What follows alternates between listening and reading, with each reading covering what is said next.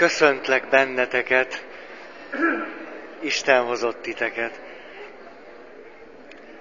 Ilyen emberi körülmények között rég voltunk, hogy mindenki le tudott ülni, vannak puha székek, fantasztikus. Igen, igen, igen, tudom, hogy miért van ez.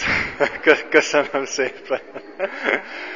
Szóval ott hagytuk abba két héttel ezelőtt, hogy körülbelül a feléig jutottam el annak a listának, amelynek kilenc fő-fő-fő pontja van. Az alapvető érzések mentén haladunk most előre, és abból a szempontból nézzük meg ezeket az alapvető érzéseket, hogy abból az állításból indulunk ki, hogy az érzéseknek, amelyek bennünk fölfakadnak, funkciója van. Vagyis, hogy azok az érzések, amelyek minket átjárnak, valamilyen céllal keletkeznek bennünk, és minél pontosabban meg tudjuk határozni azt, hogy természetesen egy nagyon árnyalt összefüggés eredményeként a az öröklődésnek és a kultúrának és egyéb dolgok összehatása eredményeként ezek a fölfakadó érzések valamilyen haszonnal járnak. Tudnánk őket jól használni, vagy legalábbis annak a funkciónak megfelelően, ahogy a természet és a kultúra ezt számunkra tálcán kínálja. Ebből adódott az, hogy eleve megszüntettük azt a megkülönböztetést, hogy vannak jó és vannak rossz érzések.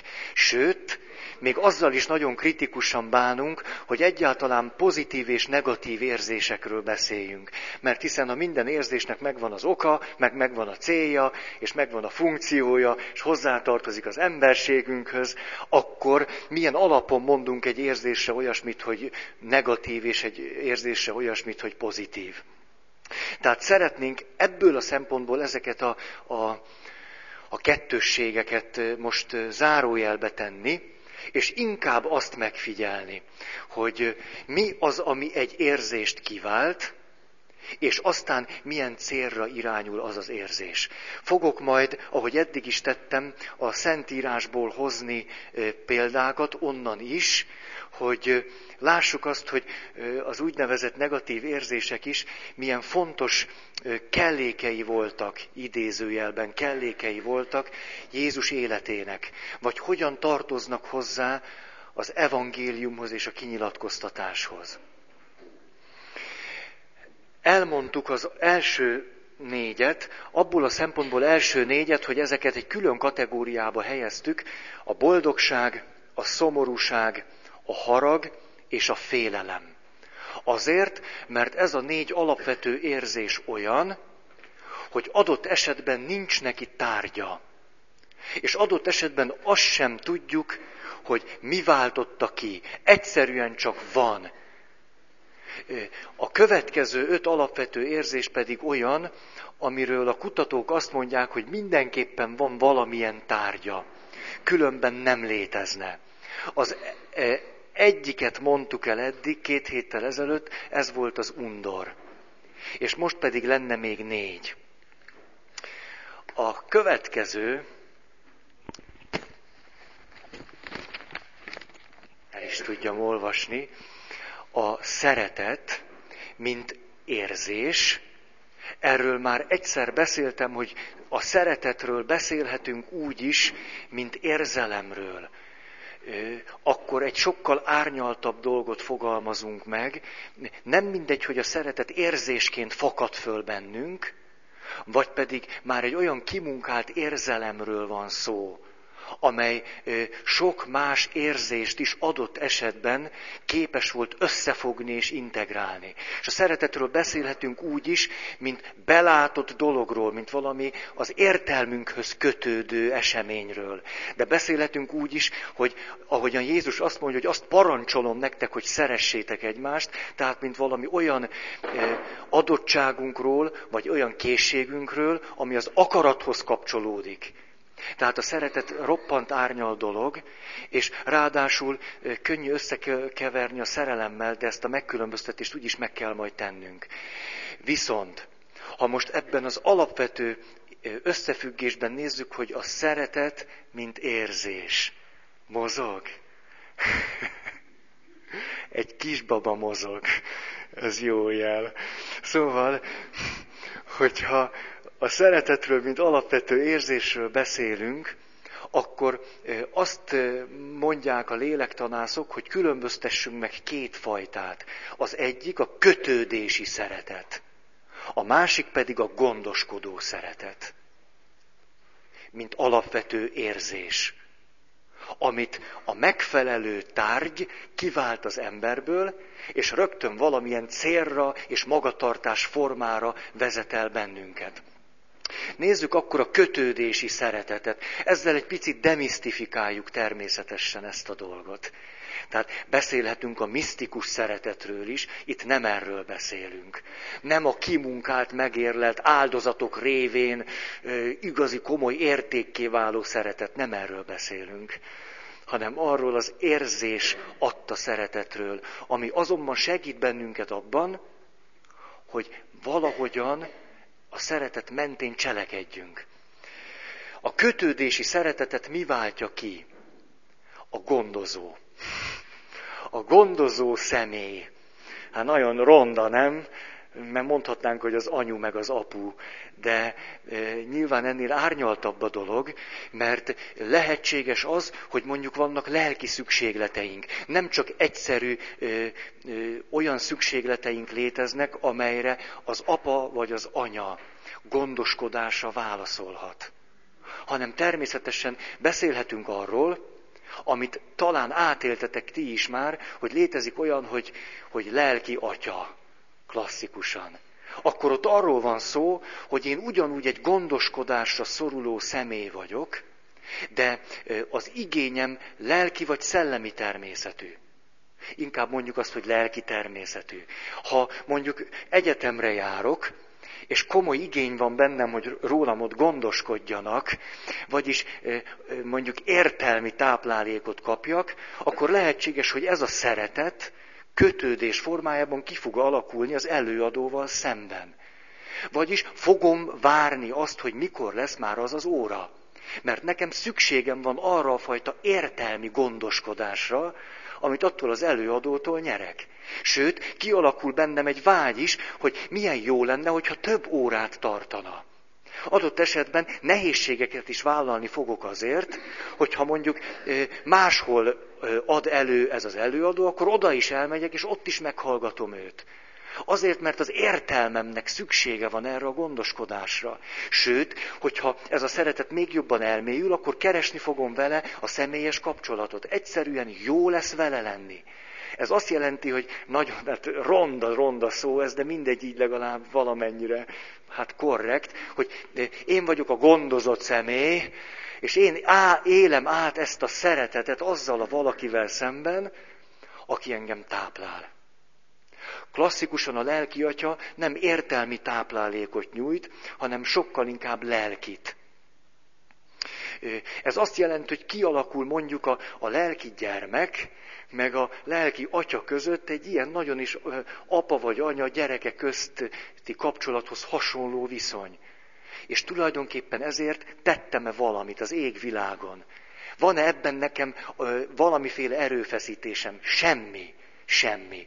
Ugyanolyan érzés, mint az, amikor ránézek valamire, és össz, na nem mondom ezt a szót, hogy ösztönösen, inkább spontán módon elkezdek tőle undorodni. Ugyan, ugyanígy alakul ki ez a szeretet is. Spontán módon. Attól, hogy meglám, attól, hogy találkozom azzal a valakivel, aki, aki velem ilyen gondoskodó módon van együtt.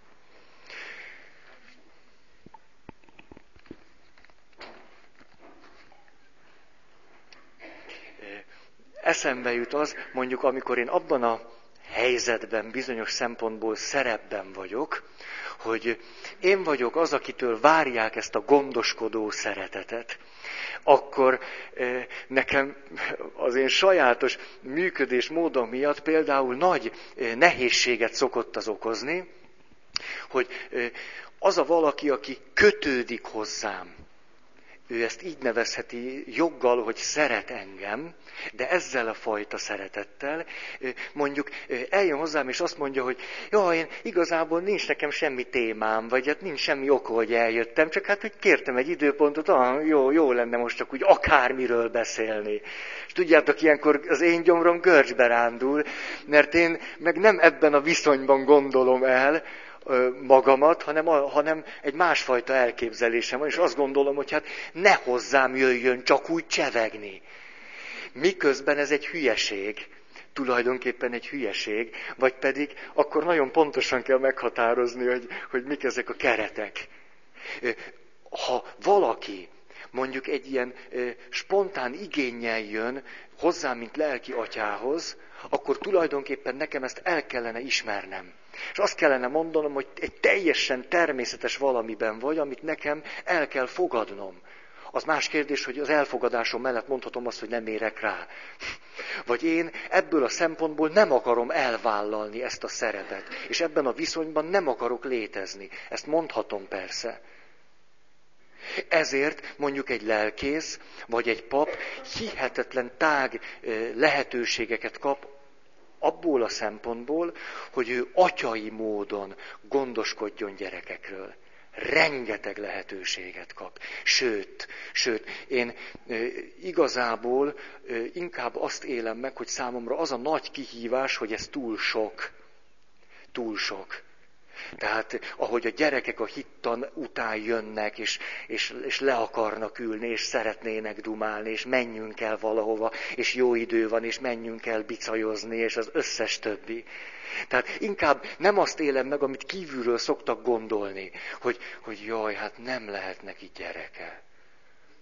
Hát miért ne lehetne? Lehet, csak, csak mondjuk ebből a szempontból lezártam ezt a dolgot. De közben pedig az van bennem, hogy Istenem, bárcsak még jobban le tudnám zárni. Mert annyi önjelölt gyerek jön, akik éppen erre a fajta kötődésre vágynak. Főleg aztán ma ez egyáltalán nem egy nagy kaland. Tehát ahol az apukákkal lehet, hogy sokkal kevesebbet találkozik egy gyerek, mint velem az iskolában, mint tanár. Sokkal többet vagyok vele együtt, mint a saját papájával, még ha stopperórával mérem, akkor is. Most például az egyik osztályban az egyik fiúnak, egy hetedikes kisrác meghalt az édesanyja. És mi történt az édesapjával? Lefeküdt az ágyba, hajnalban történt a haláleset, és azt mondta a gyerekeinek, hogy ő innen többet nem kell föl.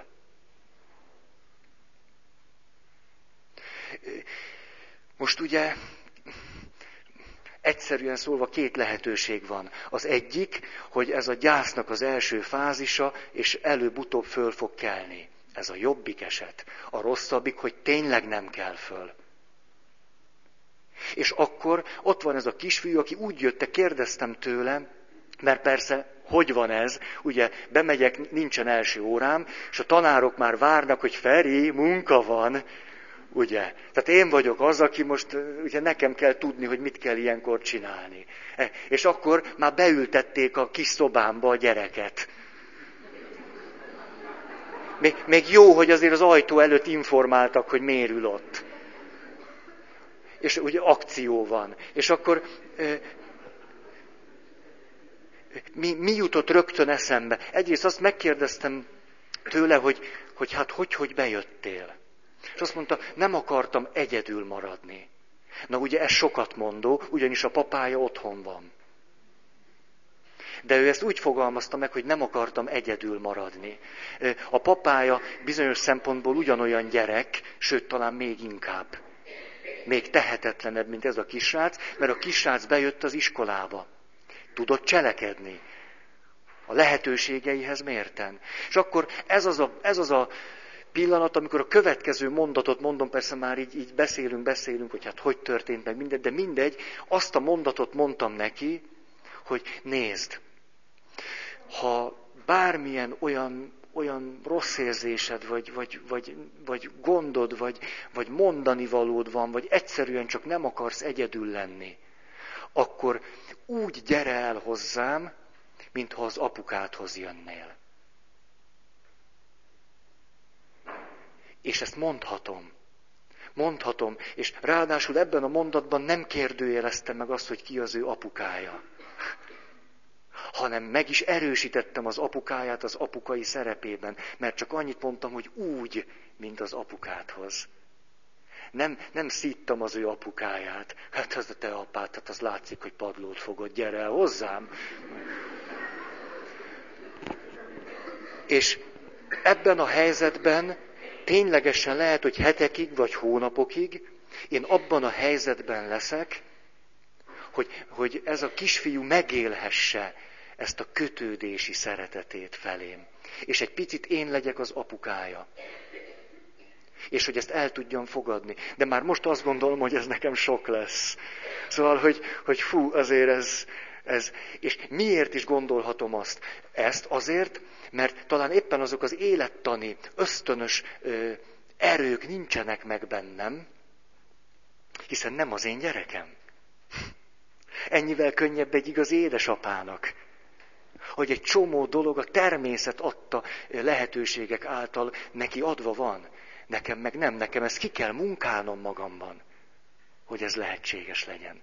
Na, de tulajdonképpen én most még az első részéről beszélek akkor, amikor én élem át azt a szeretetet, ami valaki felé irányul, aki rólam valamilyen formában gondoskodik. És ebben nincs semmiféle szégyenletes. Tulajdonképpen a serdülő is átéli ezt, már nem a papájával, meg a mamájával, meg akárkivel, hanem példaképekkel kapcsolatban. Ugyanez a szeretet működik. Egy picit persze talán elvont formában, de hát mindent megadna ért, hogy vele találkozzon. Na, ez azt hiszem, hogy, hogy evidens, ezt nem is akarom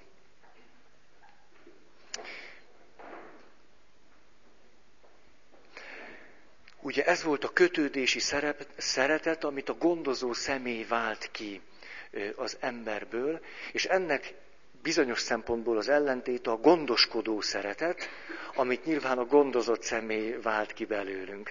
Ha a gondozó személyt látjuk, akkor a cselekvés, ami, ami spontán módon fölfakad bennünk az érzés nyomán, az a kapcsolattartás kapcsolatban lenni azzal, aki táplál minket.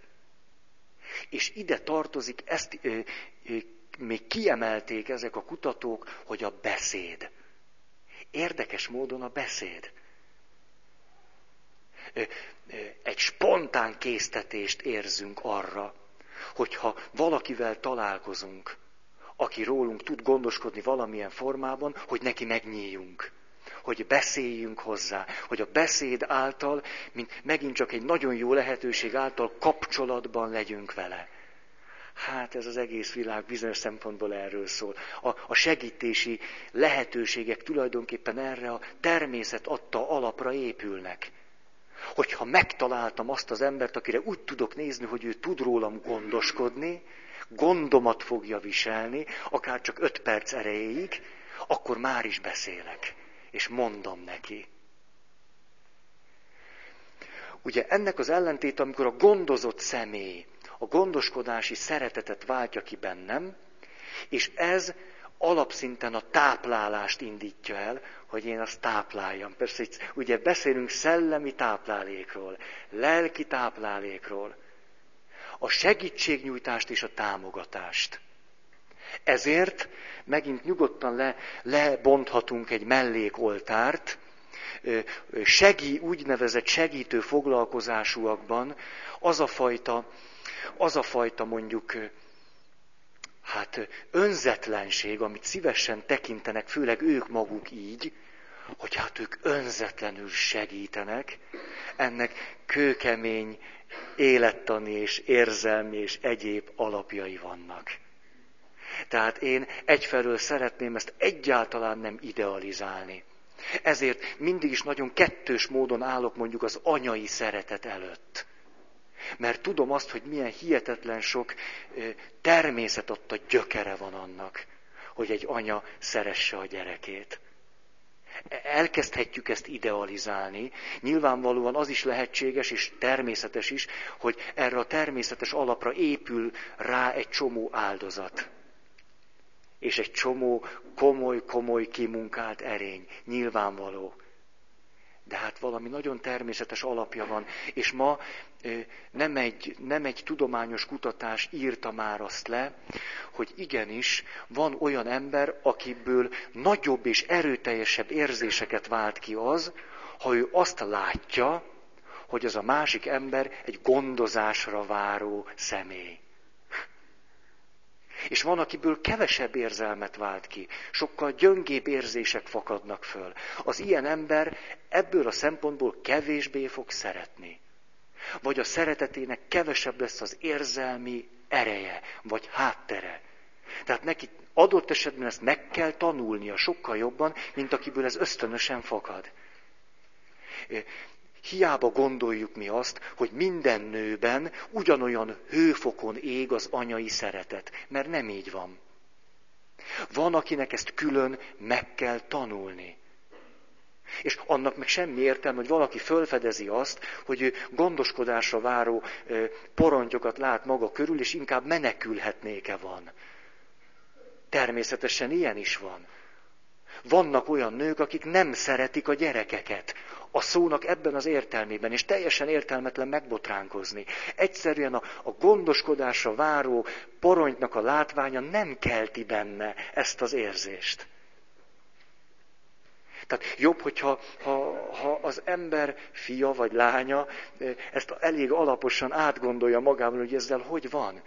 És akkor lehet, hogy ezért dolgozni kell, és akkor itt jön az akarat, itt jön az értelem, itt jön az erőfeszítés, és egy csomó minden, amivel természetesen ő is elég jó anyává válhat.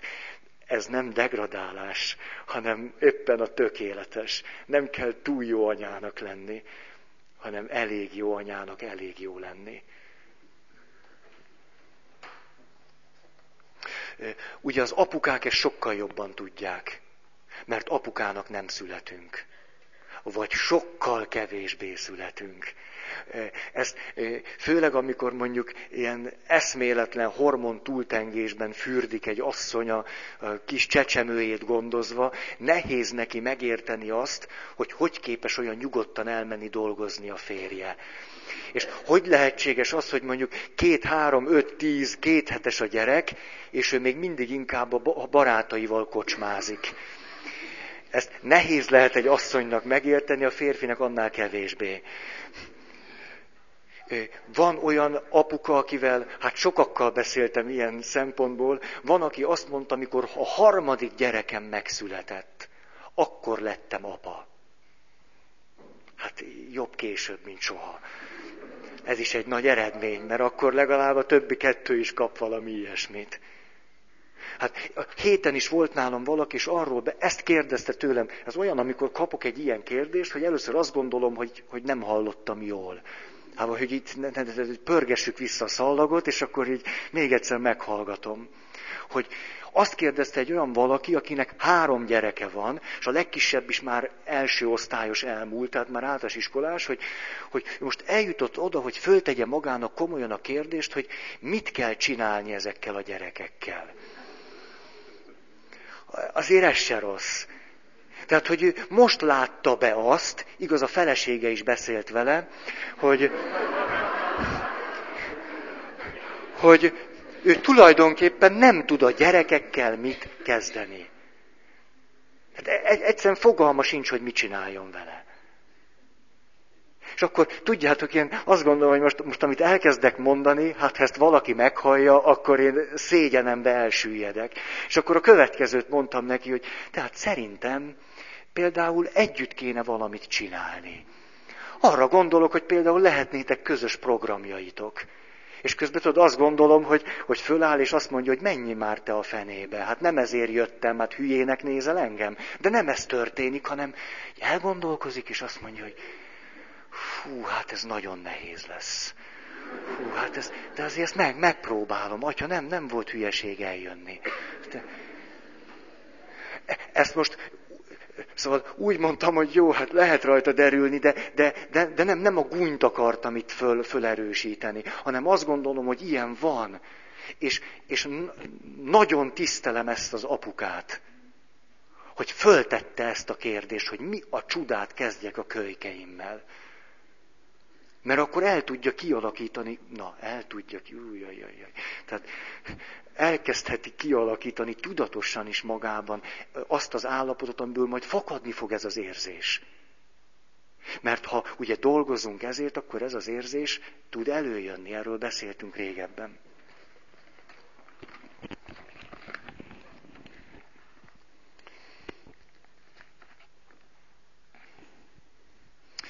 Ugye itt valaki viszont kerülhet az ellentétes végletbe is, akkor úgy hívjuk őt, hogy kényszeres segítő.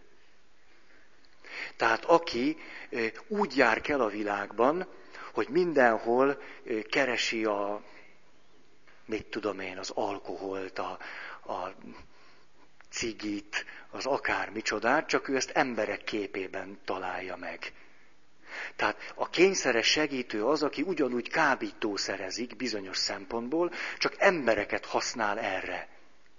Képtelen meglenni anélkül a szeretet érzés nélkül, ami akkor fakad föl benne, amikor segíthet valakin. Kényszeres segítő. Szülő is lehet kényszeres segítő. De még hogy mennyire lehet mikor idealizálja azt a szeretetet, ami ez a gondoskodó szeretet, és amikor a gyerekei köszönik szépen, de kezdenek serdülni, és csukják be az ajtót, akkor, akkor úgy éli meg magát, hogy nincs értelme az életemnek, rosszabb ember lettem, most mi, mi, mi van akkor velem, és mert nem élheti át ezt a szeretetet aminek ösztönösen tárgyai lehettek a saját gyerekei. A gyerekei azt mondják, hogy találj más tárgyat, apu, meg anyu. Köszönjük, eddig lehettünk, minden most legyen más. Ezért ennek a szeretetnek a, a, az idealizálása nem, nem éppen jó. Valaki ezt úgy mondta, hogy ez válhat tulajdonképpen önzésé az illető azt gondolja, hogy szeret, és szerelmesek is átélhetik ezt, hogy én semmi más nem akarok tőled, csak hogy szerethesselek. Mm, mm, mm. Ugye ez a semmi más nem akarok tőled, hogy szerethesselek, ez nagyon komoly ajánlat arra, hogy ne menj el. Hogy legyél, lehegyél tárgya az én szeretetemnek. Ú, ez egy nagy kötöttség. Két példa a Szentírásból, a 12 éves Jézus, aki apukájának nevezi az Istent. Ugye hát erről nem is kell többet mondani. Éppen Jézusnak a, a, az eredetisége ebben van, hogy, hogy befoglalja a vallás gyakorlatba ezt a szeretetet. De előtte befoglalta a, a félelmet is, és belefoglalta a, a dühöt is, a haragot is belefoglalta, de belefoglalja azt is, hogy ő át tudja élni az Istennel való kapcsolatát úgy, hogy ő a gondozásra váró vagy vágyó személy. És megengedi az Istennek, hogy gondoskodjon róla. A, a nagyképüsködő ember nagyon sokat veszít, egyszerűen nem engedi meg az Istennek, hogy az Isten róla gondoskodjon. Vagy ha átélhetné azt, hogy az Isten róla gondoskodik, akkor azt mondja, nekem ez járt. Ez nem gondoskodás. Az volt a dolgot, hogy fölnevelj. Hát szegény az a gyerek, aki nem tud hálás lenni a szüleinek. Akármilyenek is voltak. Hát valamit csak kapott tőlük. Nem az neki járt. Magát teszi ezzel szegényé.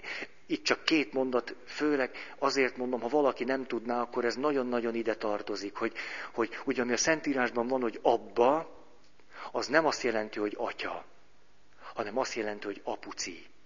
Vagy még inkább, hogy apucika. Olyan kifejezés az, amit a felnőtt Jézus használ az Istennel való kapcsolatában, ami tökéletesen hiányzik a korabeli zsidóság Isten kapcsolatának a kifejezései közül. Nincs ez meg. Mert mi azt gondolnánk, hogy Jézus, amikor azt mondja, hogy atyám, vagy hogy abba, akkor hát ez máshol is szerepel a mondjuk rabbinikus irodalomban. De nem szerepel. Hogy ez mennyire botrányosan hathatott, épp a szentírás fordításaink bizonyítják, ahol nem merjük ezt úgy fordítani, ahogy kellene, hanem úgy fordítjuk, hogy atya. De az nem atya, hanem apuci. Mert ha atya, hát akkor atyám, gondoskodj rólam és szükségleteimről. Ez körülbelül így hangzik. De hát ha apuci, akkor nincs ez a atyám, hanem oda rohanok hozzá, hogy, hogy ölej át. Bizonyos szempontból ez Jézusnak a találmánya.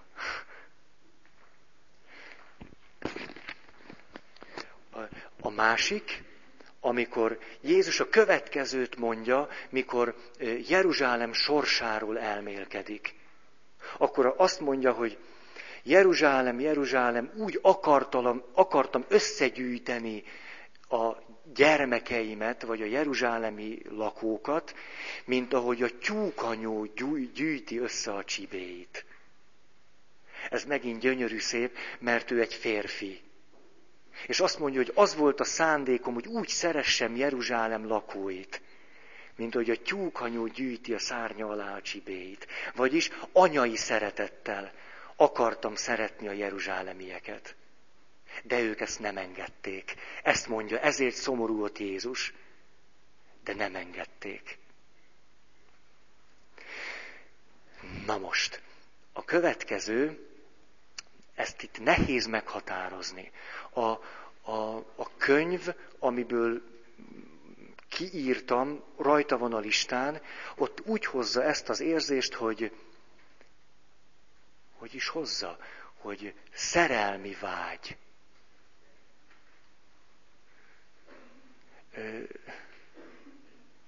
De ebben nagyon sok minden benne van. Tehát szerelem, de ebben benne van a, a nemiség is, mert a szerelemben az mindig benne van. Tehát a nemi vágy is benne van. De nem csak az van benne, hogy, hogy, hogy rögtön teljesedjen be a szó szexuális értelmében a kapcsolatunk, hanem az is benne van, hogy egyál, egyszerűen csak nemi törekvéseim lehessenek. Tehát a férfi törekedhessen a nő felé. Ennek a klasszikus formája az, hogy udvarolhasson. De nyilván az udvarlásnak is rengeteg-rengeteg formája van. Az udvarlás nem föltétlen kell, hogy arra irányuljon, hogy az illetővel le akarok feküdni, hanem irányulhat másra is. Tehát ebben benne van valamiképp a szexuális vágy is, benne van a szerelem is, szerelmi vágy. A lehetséges partner váltja ki ezt belőlem, aki fölkelti azt, a, azt az érzést, hogy itt udvarolhatnékom lehetne. És itt most egy csomó mindent kellene tisztázni, fogalmakat, de hát amögött, amögött az élet van. Egyrészt, hogy, hogy amikor erről a szerelmi vágyakozásról, érzésről beszélünk, akkor ez nem egyenlő az ösztönnel. Ösztön lehet az alapja, de nem egyenlő azzal, mert ez egy érzés. De mindenképpen fölveti azt a kérdést, hogy, hogy itt valami olyan alapvető ösztön hátterű dologról van szó, ami ütközhet az erkölcsel. Talán a leglátványosabban a mi kultúránkban, főleg, hogyha itt most a kereszténységet is belevesszük, ez a szerelmi vágyakozás ütközik az erkölcsel a leglátványosabban. És azokkal értek egyet, akik nagyon józanul azt mondják, hogy ebből az ütközésből fakad az élet. Nem kell eldönteni, hogy jó meg rossz. Nyilvánvalóan ez nem is így van. Az életünket táplálja az is, hogy van bennünk ilyen szerelmi vágy, És az is, hogy van erkölcsünk. És ahogy a kettő ütközik egymással, állandóan egyeztetni kell a kettőt egymásnak, valamiképpen megfeleltetni, és persze sosem sikerül teljesen jól. Éppen ezáltal e, kerül egy jó irányba az erkölcs is, mert az erkölcs megtalálja akkor a maga természetes alapjait, különben csak emberi kitalálmány volna. Mi értelme van egy olyan erkölcsnek, ami nem gyökeredzik bele az emberi természetbe? Nem sok.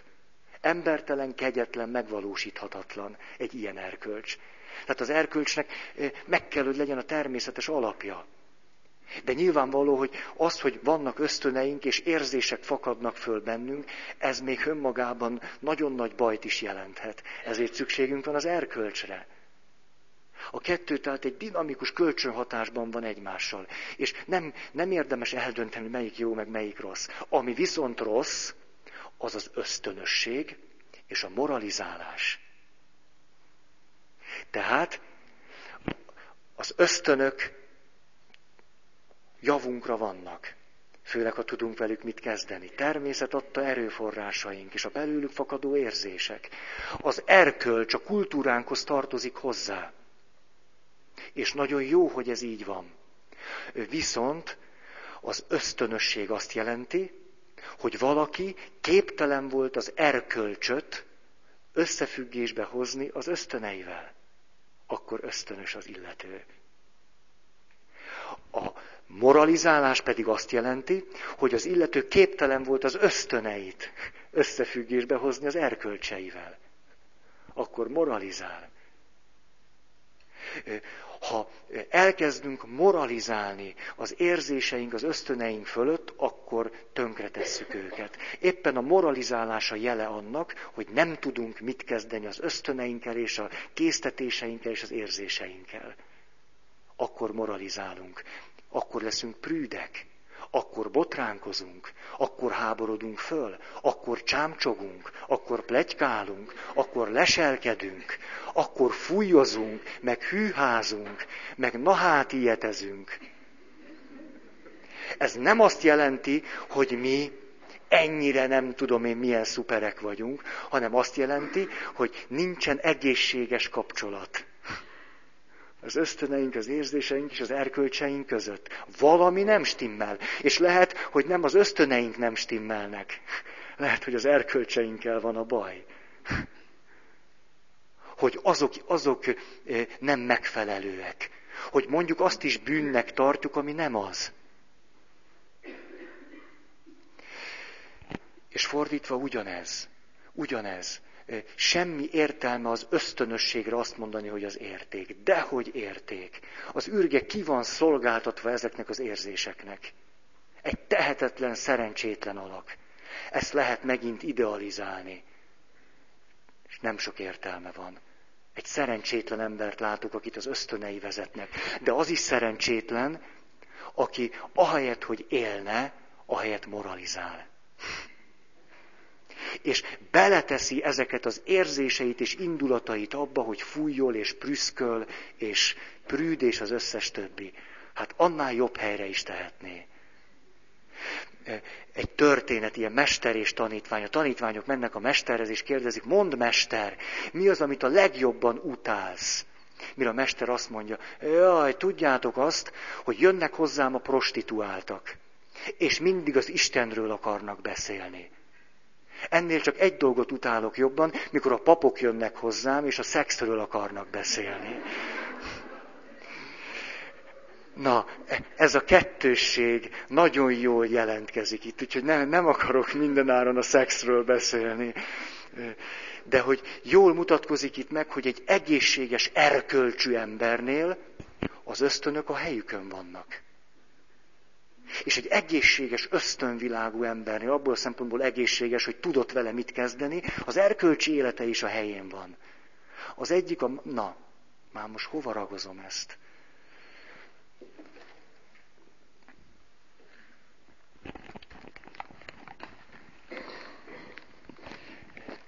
Ha olvassuk a szentek életét, akkor olvashatnánk ezt egyszer abból a szempontból, hogy a szentek között is vannak párok, partnerek. Szalézi Szent Ferenc és Santál Szent Franciska, mondjuk, vagy Assisi Szent Ferenc és Szent Klára. És mondhatnánk ezeket, ezeket, ezeket. Szent Jeromosról például azt mondják, hogy kifejezetten a szó nemes értelmében termékeny kapcsolatot folytatott a jeruzsálemi asszonyokkal. A, a szónak ne, ne fizikai értelmében, szellemi értelmében. E, nehogy rosszat mondjak, tudjátok, hogy Szalézi Szent Ferenc, mint püspök, hány levelet írt Santál Szent Franciskához? Hát nem százat, hanem 2500-at. A püspök atya igen termékeny volt, de levélírásban 2500 levelet írt. Nem egy élet alatt, kevesebb is elég volt neki. Azt írta Szent Franciskának, hogy ellenállhatatlan törekvést érzek arra, hogy én legyek a lelki atyád. Most ez ugye sokféleképp értelmezhetjük ezt a kijelentést. De Szent Franciska azt mondta, akkor még nem volt ennyire szent, hogy, hogy, hogy na jó, jó, hát nézzük ezt meg, hogy ebből mi lesz. És ahogy belement ebbe a dologba, ez segítette őt abban, hogy szent legyen. De közben megmaradtak a levelek, olyasmit ír Szent Ferencnek, hogy egyen többet.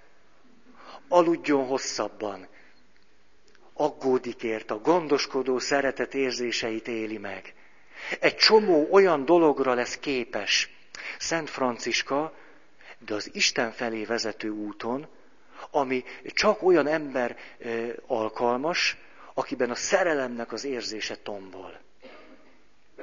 Ezek az erők őt maximálisan segítették egy misztikus Isten kapcsolat kialakításában. Ezen én egyáltalán nem gúnyolódnék. Tehát miközben jó, egy, egy picit kétértelműen beszéltem erről, de ez lehetséges.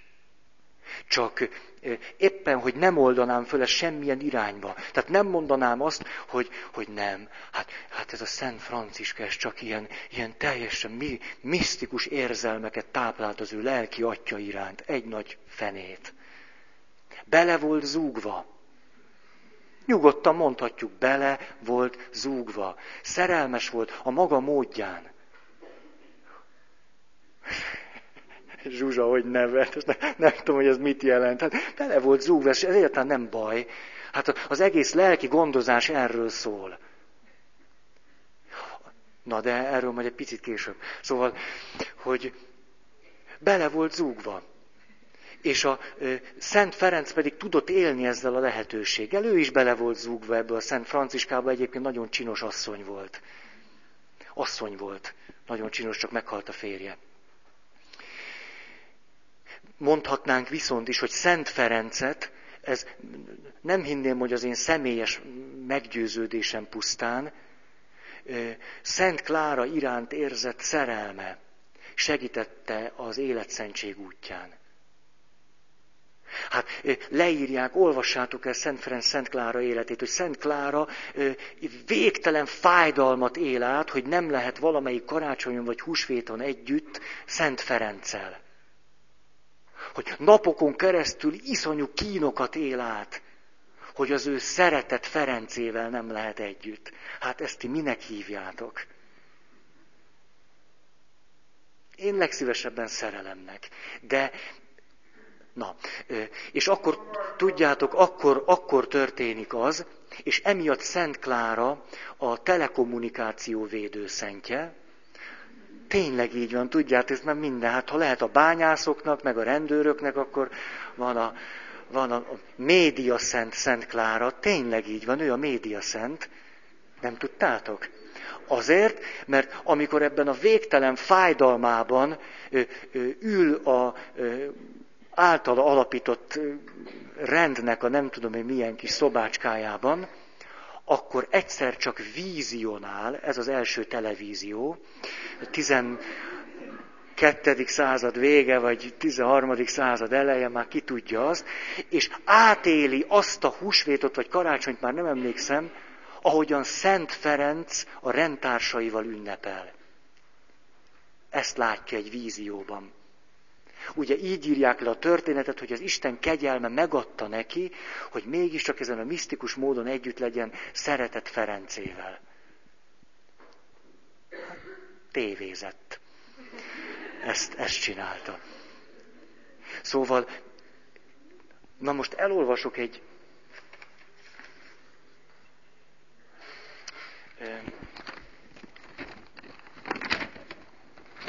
Avilai Szent Teréznek egy misztikus élményét, egy Isten élményét. Az angyal hosszú arany láncsát tartotta kezében. Ezt időnként a szívembe döfte, és leszúrt egészen a bensőmig. Amikor kihúzta, úgy tűnt, hogy egész bensőmet szaggatja, és majd belehaltam az isteni szerelembe. Biztos vagyok benne, hogy a fájdalom a bensőmig hatott, és úgy éreztem, hogy mindenem szakad minden alkalommal, amikor lelki jegyesen kihúzta a lándzsa élét.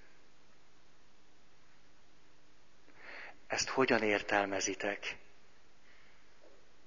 Nyilvánvalóak az áthallások, a nemi öröm, és ezen misztikus élmény között. Ez a leírás azonban azért nagyon fontos, és nyilván nem csak Szent Teréz az, akitől ilyesmit hallhatunk, aki a, a, a szerelmi, a teljes szerelmi beteljesülésnek az élményét nem élte át abban a formában, hogy átélte volna a testi együttlétnek az élményét. Ez egy kizárólagos, misztikus élmény. Nem szabad ezeket összekeverni azzal, amikor valakinek van élménye arról, hogy mit jelent egy testi beteljesülés. A nemi öröm. És akkor mondjuk ezt ráteszi az Istennel való kapcsolatára vagy a misztikus élményeire, és akkor ennek a, az élménynek a kifejezés módjával és ennek az élménynek a világából merítve beszél a lelki élményéről. Az más tészta. De itt és nagyon sok misztikusnál azt látjuk, hogy ez a, ez a szerelmi vágy úgy képes beteljesedni a maga lelki útján, hogy még a, a, a természetes élményében is mondjuk így, hogy egyezik azzal, vagy legalábbis megfeleltethető annak.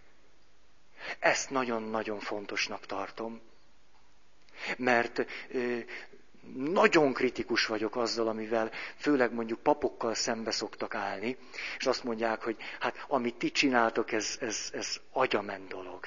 Ez kifejezetten természet ellenes, szokták mondani. Dehogy az. A kérdés az az, hogy képes vagyok ezzel a természetemmel valamit is kezdeni. Nem véletlen, hogy minden kultúrában tudták azt, hogy a szerelmi vágy direkt nem ösztönről beszélek, és nem szexualitásról beszélek, hanem szerelmi vágy, hogy itt az érzés, érzésről is beszéljek, vagy azt is beletegyem. A szerelmi vágy volt a, a szinte legleg ösztönzőbb erő az Isten felé is, a lelki élet gyakorlása felé, a misztikum felé. Ezért mit kellett csinálni? Nagyon logikus. Le kellett zárni ezt a folyamatot a test szintjén. Mert ha a test szintjén beteljesedik, akkor megszűnik az az erő. Akkor megtalálta a maga beteljesedését, és el is hamvad. Ezért le kell zárni ezt az utat, de ki kell dolgozni azt a, azt a folyamatot is, és azokat a lépéseket, amelyben ez az erő, ami fölhalmozódik, képes jó irányba hatni, és a személyiséget gazdagítani. Ez nem elmélet. Hát ha az volna, akkor nem létezne a világnak rengeteg pontján nagyon árnyalt kultúrája ennek. Az más kérdés, hogy nálunk nyugaton ez a kultúra szinte teljesen elveszett. és ez mondjuk nagyon fölerősíti adott esetben a ti vagy a világnak a kritikáját, hogy mi házasodjunk már meg végre. Mert nem vagyunk normálisak. Ezt egyáltalán nem mondanám. Inkább azt láthatjátok rajtunk, hogy nem találjuk meg ezeket a lépéseket, amelyek valóban a személyiségünk kibontakozását és az Istennel való kapcsolatunknak az erősödését jelenthetnék. Tehát a kritikátok lehet nagyon jogos, de nem érvényteleníti ezt a módszert, hiszen ez megint csak természet adta módszerünk. Hiszen kisebb-nagyobb mértékben ti is pontosan ezt csináljátok. Pontosan ugyanezt. Hiszen ez az egyik legtermékenyebb erő bennünk. És ezek, ezek az érzelmek úgy fel tudnak halmozódni, amelyek döbbenetes erőt jelenthetnek. Mondok egy személyeset azért, hogy, hogy ne, ne csak, ne csak, ne csak, hogy amikor életemnek a leg, legtermékenyebb időszakát éltem át szellemi téren. Említettem már ezt nektek, alig aludtam. Egyszerűen nem, nem kellett aludnom. Négy órákat aludtam legfőjebb. Azt se tudtam, hogy az energiáimmal mit csináljak. Úgy fölhalmozódtak ezek az energiáim. És akkor egyszer volt egy éjszakai magömlésem. És akkor így megdöbbentem, de azért döbbentem meg, mert rájöttem, hogy te jó ég, nekem ez évek óta nem volt. Ezt azért tartom fontosnak, mert nekem személyes élményem van arról, hogy körülbelül három éven keresztül egyáltalán nincs magömlésem. Egyáltalán, semmilyen formában. Nincsen. Viszont iszonyatosan föl erősödnek az energiák, az érzések és az érzelmek, és ezek terelhetők nagyon-nagyon jó irányba. És én erre rá se jöttem volna, ha akkor nem döbbenek rá, hogy jé, ez micsoda. Úgy meglepődtem, mintha ilyenem nem lett volna soha. Tehát egyáltalán, és nem, nem, nem az, hogy nem voltam bolond az alatt a három év alatt, hanem a lehető legboldogabb voltam. Ez pontosan az az időszak, amiről egyszer beszéltem nektek. Olyan harmóniát éltem át, hogy szóval olyan jól voltam, hogy csak azt tudtam mondani, hogy Istenem, hát ilyen is van, hát legalább tudom azt, hogy van ilyen. Tehát mag, azért mutatok magamra, hogy, hogy mert ez, ez, ez legalább nem egy könyv, és akkor jó, hát mindenki mondhat akármit. Ez simán lehetséges, és, és szinte nem kellett hozzá semmi, hát ha még én is meg tudtam csinálni. Hát hol vagyok én a tökéletestől? Tehát ez azt jelenti, hogy, hogy na, e, e, egészen működőképes dolog ez. Úgyhogy ezért nagyon kritikus vagyok, jönnek hozzá, atyát, hogy lehet azt önkielégítés nélkül kibírni? Azt el tudom képzelni, hogy valakinek egy adott élethelyzetében ez mondjuk egy begyakorlott valamilyen módszer valamire, mondjuk a feszültség oldására, vagy jobban tudjon aludni, vagy mit tudom én vagy, vagy, vagy az, hogy örüljön, vagy legyen élvezete, vagy nem tudom micsoda. Tehát adott esetben, adott embernél el tudom képzelni, hogy ő ezzel nem tud adott pillanatban mit kezdeni. Tehát nem ezzel szemben támadnak föl a kételjeim, hanem hogy ebből valaki azt a következtetést vonja le, hogy enélkül nem lehet élni. Főleg pedig azt, hogy az természet ellenes volna. Hát dehogy volna az.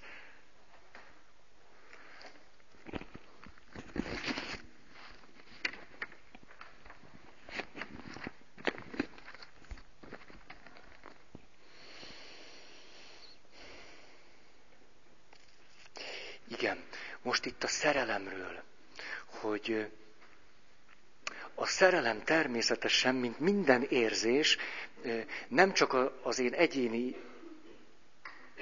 életembe és sorsomba ágyazódik bele, hanem megvan a kulturális és társadalmi mondjuk háttere is.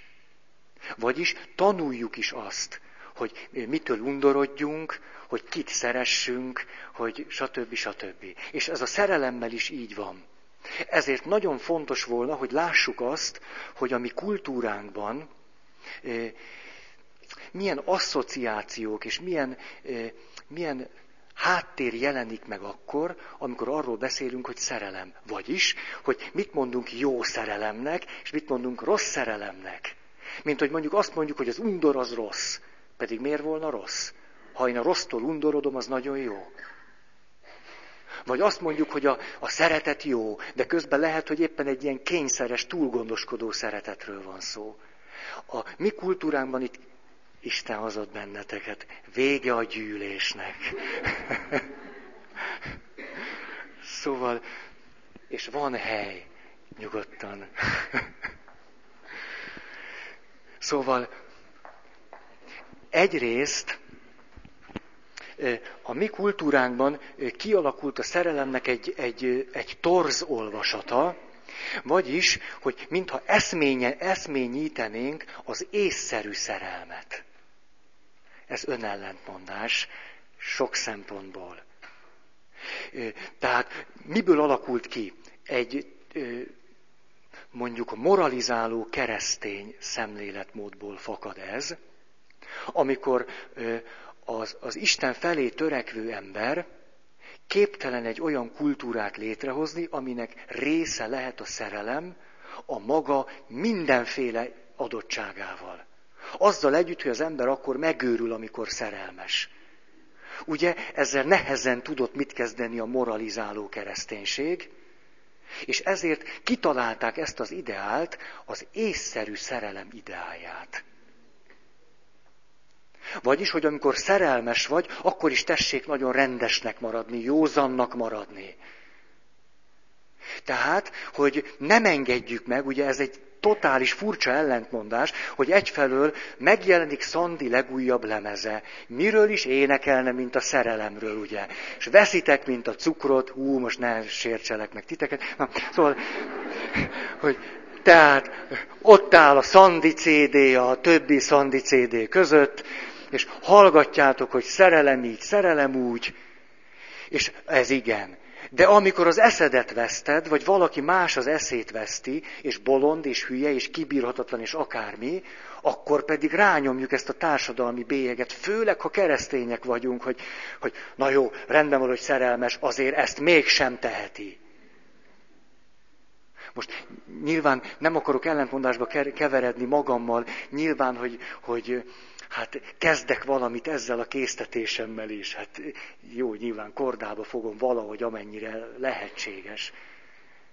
De ez egy, az észszerű szerelemnek az ideája, főleg, hogyha ilyen elvárásként jelenik meg.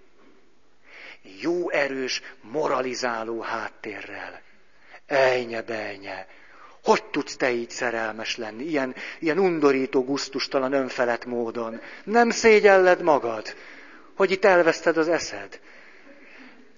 Ez, ez létezik a mi kultúránkban. Nem engedjük meg, nem, nem vágyakozunk is rá, hú, de jó lenne ilyennek lenni. És amikor, amikor kezdesz megbolondulni, akkor meg kétségbe is esel, hogy hú, hát ez nem, nem lehet. Hát, azt mondta nekünk, volt egy teológia professzorunk, a következőt mondta, ide figyeljenek! Nekem, tudom, itt a tavasz, maguk kezdenek szerelmesek lenni. Ugye hát civileket tanított, tehát férfiak, nők voltak, ide figyeljenek, jöjjenek ide hozzám, mondják azt, hogy szerelmesek, és el akarnak menni a Gellért hegyre, és akkor nem írom be, hogy hiányoznak. Ezt mondta józan életű atya. Tehát tudta azt, hogy szerelmes, az nem fog, mit, mit tudom én, a, a, a Szent Háromság misztikájáról szívesen hallgatni, vagy a mit tudom én miről. Hát szerelme, a Gellért hegyen a helye. Hát, hogy mit tudom én hol, valahol, hát de pont előadáson kéne neki ülni. Hát a másik, hogy a szerelemnek a romantikus sémája intézményesült a kultúránkban. Szépen mondtam, ugye? A szerelem romantikus sémája intézményesült kultúránkban. Ugyanis a szerelemnek nagyon sokféle sémája alakulhat ki és intézményesülhet. Nálunk történetesen ez alakult ki. Ebbe már eleve adva van a csalódás. Miért? Mert ez a népmeséinkben a következő módon jelenik meg. A hős szerelembe esik. Tüzön, vizen, árkon, bokron szerelme beteljesedik, megházasodnak, egymáséi lesznek, ma is élnek, míg meg nem haltak. Ez a szerelem romantikus sémája, hogy a népmesékben intézményesül. Vagyis mi történik? Intézményesül a fejünkben és a szívünkben és a gyomrunkban az, hogy szerelmesnek kell lenni, meghódítani vagy meg, meghódítottnak lenni, ezt beteljesíteni, és kész.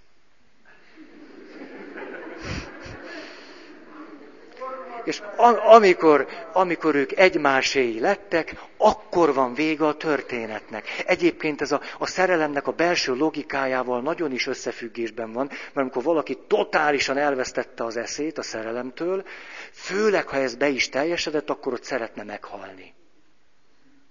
Ez normális dolog normális. Hát az, ész, az észszerű szerelem logikájával ellentétben van. De mint tudjuk, a szerelem nem ilyen, ezt csak ki lehetett találni. Nem, ő szeretne ott megdögleni. Mert innen nem lehet tovább menni. Hát akkor hova? Hát ez pontosan tudja, hogy itt ez a dolog, ha így érne véget, akkor azt köszöni szépen. Hát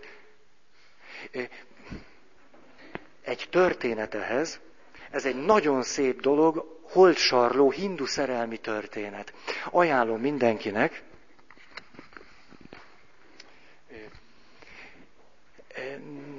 Na nem, hogy állunk? Nem akarom hosszan mondani a, a történetet, minden esetre van egy nagyon bölcs király. És van egy nagyon bölcs és szép királynő, de még ők nem házasok, csak máshol királynő. És tehát királyné, leendő királyné, de most még csak királynő. És azt mondja ennek a királynak, aki egyszer életében látja, és ter- természetesen szerelemre gyúl iránta, hogy ha tud olyan kérdést föltenni neki, amire ő nem tud válaszolni, akkor lehetnek egymáséi. És akkor nagyon-nagyon jó, olvassátok el, fantasztikus. 19 nap megy egymás után, és próbál a király föltenni egy ilyen kérdést, amire a, a leendő királyné nem tud válaszolni, de a királyné persze nagyon okos, és ezért minden kérdésére válaszol, és közben gyönyörű szépen írja le a mese, hogy, hogy a királyné és a király is szenvednek ettől. Tehát szeretnék, hogy beteljesedjen a szerelmük, de mégis itt vannak ezek az akadályok. Nagyon szép a történet, és akkor a király rájön, hogy mit kell kérdezni. De ezt nem árulom el. epekedjetek és vágyakozzatok, szerezzétek meg és olvassátok el. Viszont elolvasom a legvégét, mert nem, ne, nem volna szabad. Hú, mindegy, elolvasom. Ugye itt, hogy hogy, ahogy mondjuk Knézi Jenő mondaná, hogy aki nem akarja tudni az eredményt, az fogja be a fülét. Szóval, a király szíve, ez tehát már, már kiderült, hogy tudod olyat kérdezni, amire nem tudott válaszolni, és stb. A király szíve csak nem megpattant gyönyörűségében, és fölkiáltott. Ah, ezt nem biztos, hogy így mondta, de ezt, ezt meg sem kíséreltem visszaadni.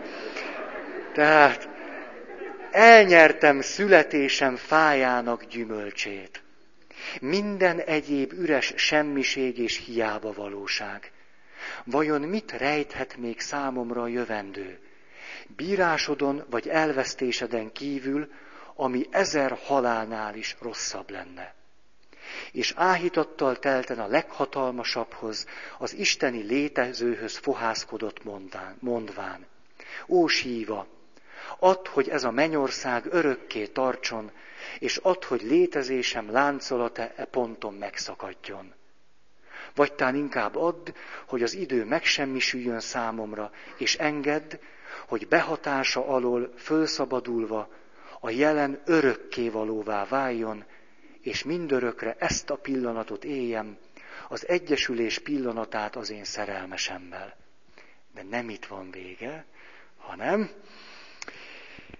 és az Isten meghallotta könyörgését, és teljesítette kívánságát.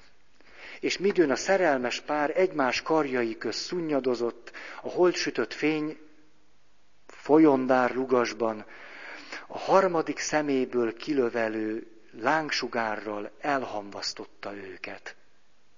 Ám így szólt. Létezésük láncolata még nem szakadhat meg, mert még nem érdemelték ki fölszabadulásukat a vezeklés és önmegtagadás által, hanem újra találkozni fognak, és ismét férj és hitves lesznek majd egy új születésben. Csoda jó. Mert ben, na, most na, ilyen utálatos volna ezt elkezdeni értelmezni. Szóval inkább ez a mese, mint a népmeséink, hogy és, és egymásé lettek, és éltek, míg meg nem haltak. De hogy hogy? Na, arról jobb nem beszélni. A, arról más népmesék szoktak szólni.